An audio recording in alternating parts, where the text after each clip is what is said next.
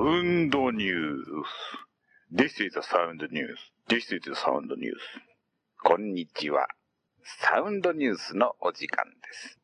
この番組は、サウンドでニュースをお伝えするという番組です。本日は、サウンドニュース平常版ということで、平常に地中海に浮かべた湯船の中からお送りいたします。お送りいたします。地中海に湯船というのは、地中海に湯船を浮かべて、その中にお風呂の湯を張って、その中に僕が入ってお送りしているという状態を言います。本日のアナウンサーは、ジェット君改め、地中海ジェット君がお送りいたします。さて、天気の方は、晴れ雨曇りでございますね。そんな日は、晴れたらいいな、雨が止んだらいいな、なんて思いながら悩ましい日々を送っているのではないでしょうか。それでは最初のコーナーです。最初は、クラシックのお時間です。クラシックのお時間ですから、いきなり音質をきれいにしてお送りいたします。今日のクラシックの時間は、ドボルザークの新世界から。これを聞いてみましょう。ドボルザークの新世界から。第四楽章ですよ。皆さんが大興奮する第四楽章です。素晴らしい曲ですね。ドボルザークの新世界から第四楽章を今日は男性一重奏で演奏はジェット君口ずさみハーモニー一人楽団です。そして指揮はヘルベルト・フォン・ジェットヤンです。それでは行ってみましょう。でれ、でれ、でれ、でれ、でててててててててん、てんてんてんてんてん、てんでるるる、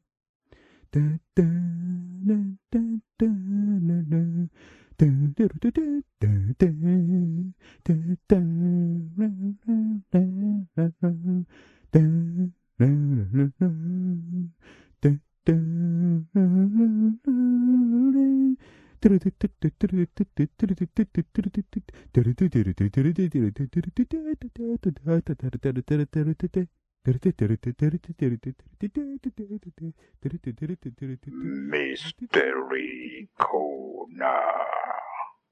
ミステリー。ミステリーコーナーのお時間です。この地球には、まだ解明されていないミステリーなことがたくさんあるのです。さあ、今日のミステリーは何でしょうか？ここで、人事ニュースが入ってまいりましたよ。臨時ニュースです。ミステリーコーナーは、ここで中止にしなければなりません。それでは臨時ニュース行ってみましょう。臨時ニュース。今日は、お手紙が届いています。お手紙は、富山県北見郡西市南町東町の東西南北湖さんからのお手紙です。ジェット君、こんにちは。こんにちは。東西南北湖と申します。東西南北湖さん、こんにちは。ところで、今日は風が強いですね。そうですね。風が強くて、私は実は傘を差していたんです。そうすると、ピューッと突風が吹いて、傘がひっくり返って逆さまになってしまいました。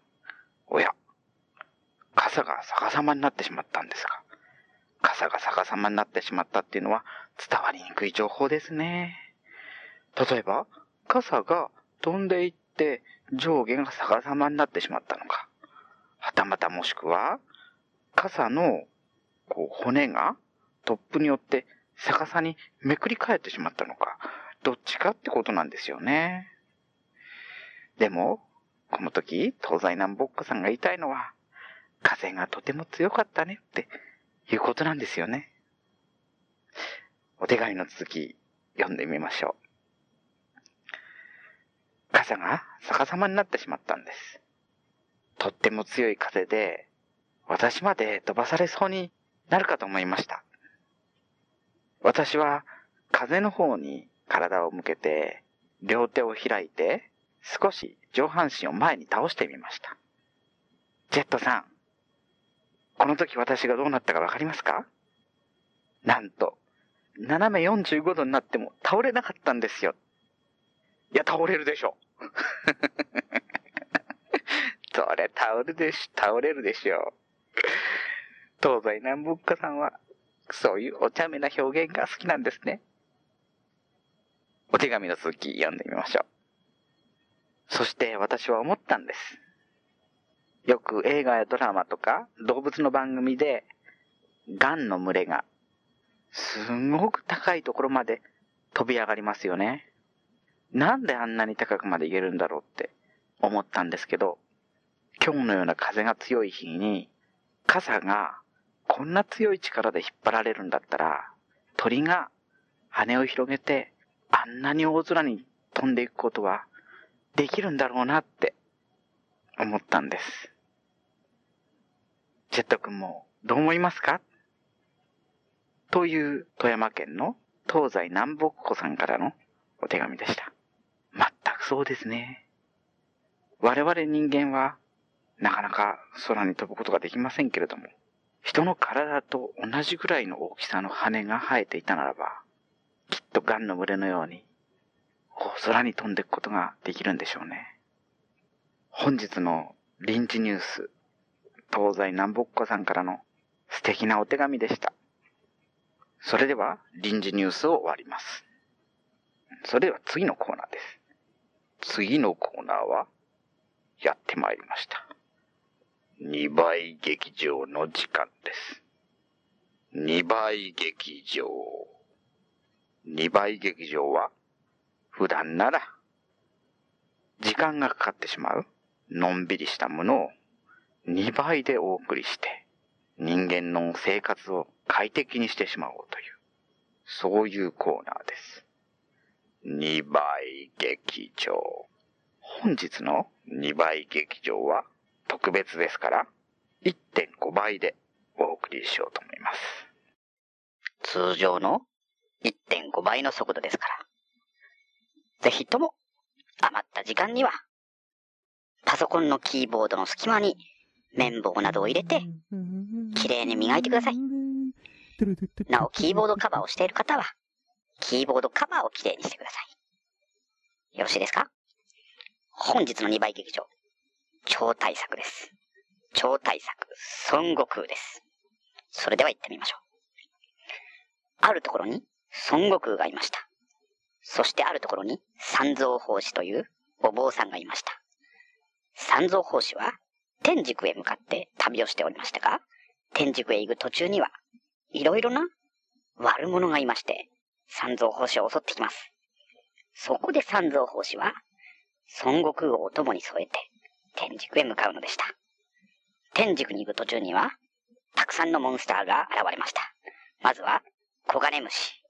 コガネムシは手強く、なかなか捕まりませんでした。そして、その次に出てくる悪者は、階段野郎です。階段野郎は、1028段の階段があり、登るのが大変でした。その次に出てきたのが、しめ縄太郎です。しめ縄太郎は、しめ縄閉めるの手伝ってくれよそういうお願いをしてくるのです。人のいい三蔵法師は、しめ縄太郎のお願いを断るのにとても苦労します。そしてさらに、その次に出てきたのが、パーポプンペンポンです。パーポプンペンポンは、よくわかりません。僕もよくわからないので、あの、飛ばします。そして、その次に出てきたのが、大きなひょうたんを35個持っていて、36個目を探している佐々木さんです。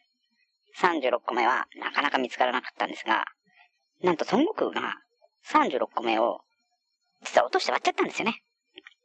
なので見つからないんです。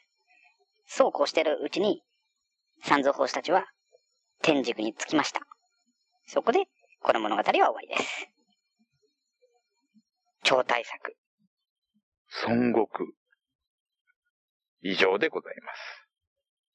実は今日の2倍劇場、1.5倍でお送りする予定でしたね。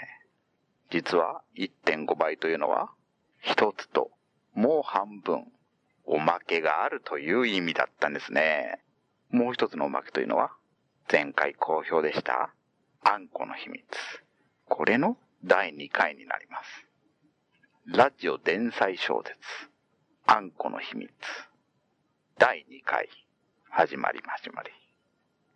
あんこは、出社1日目を迎えて、部長さんや同僚さんととても仲良くなりました。そして、帰りです。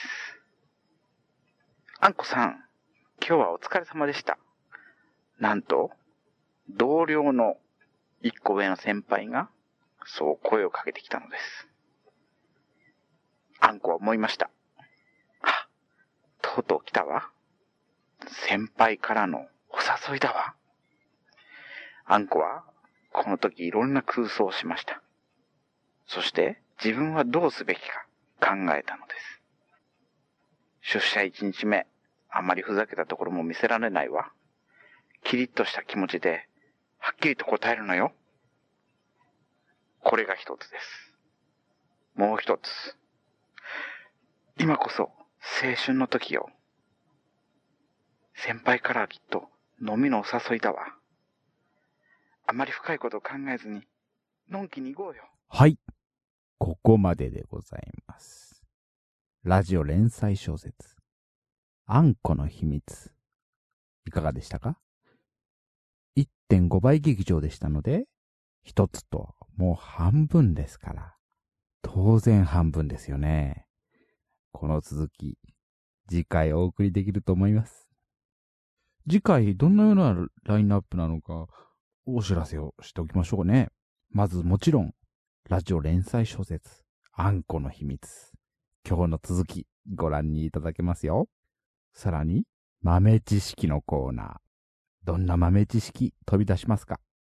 リンジジュース。もちろんあります。リンジジュース。そしてミステリーコーナーは、動物園のミステリー。動物のミステリー。これをお送りする予定です。他にもあるかもしれません。本日のジェット君劇場サウンドニュース。これにてお時間です。これにてお時間でございます。それでは、また来週。来週また次回。それでは、またの、またお会いするときまで。またの。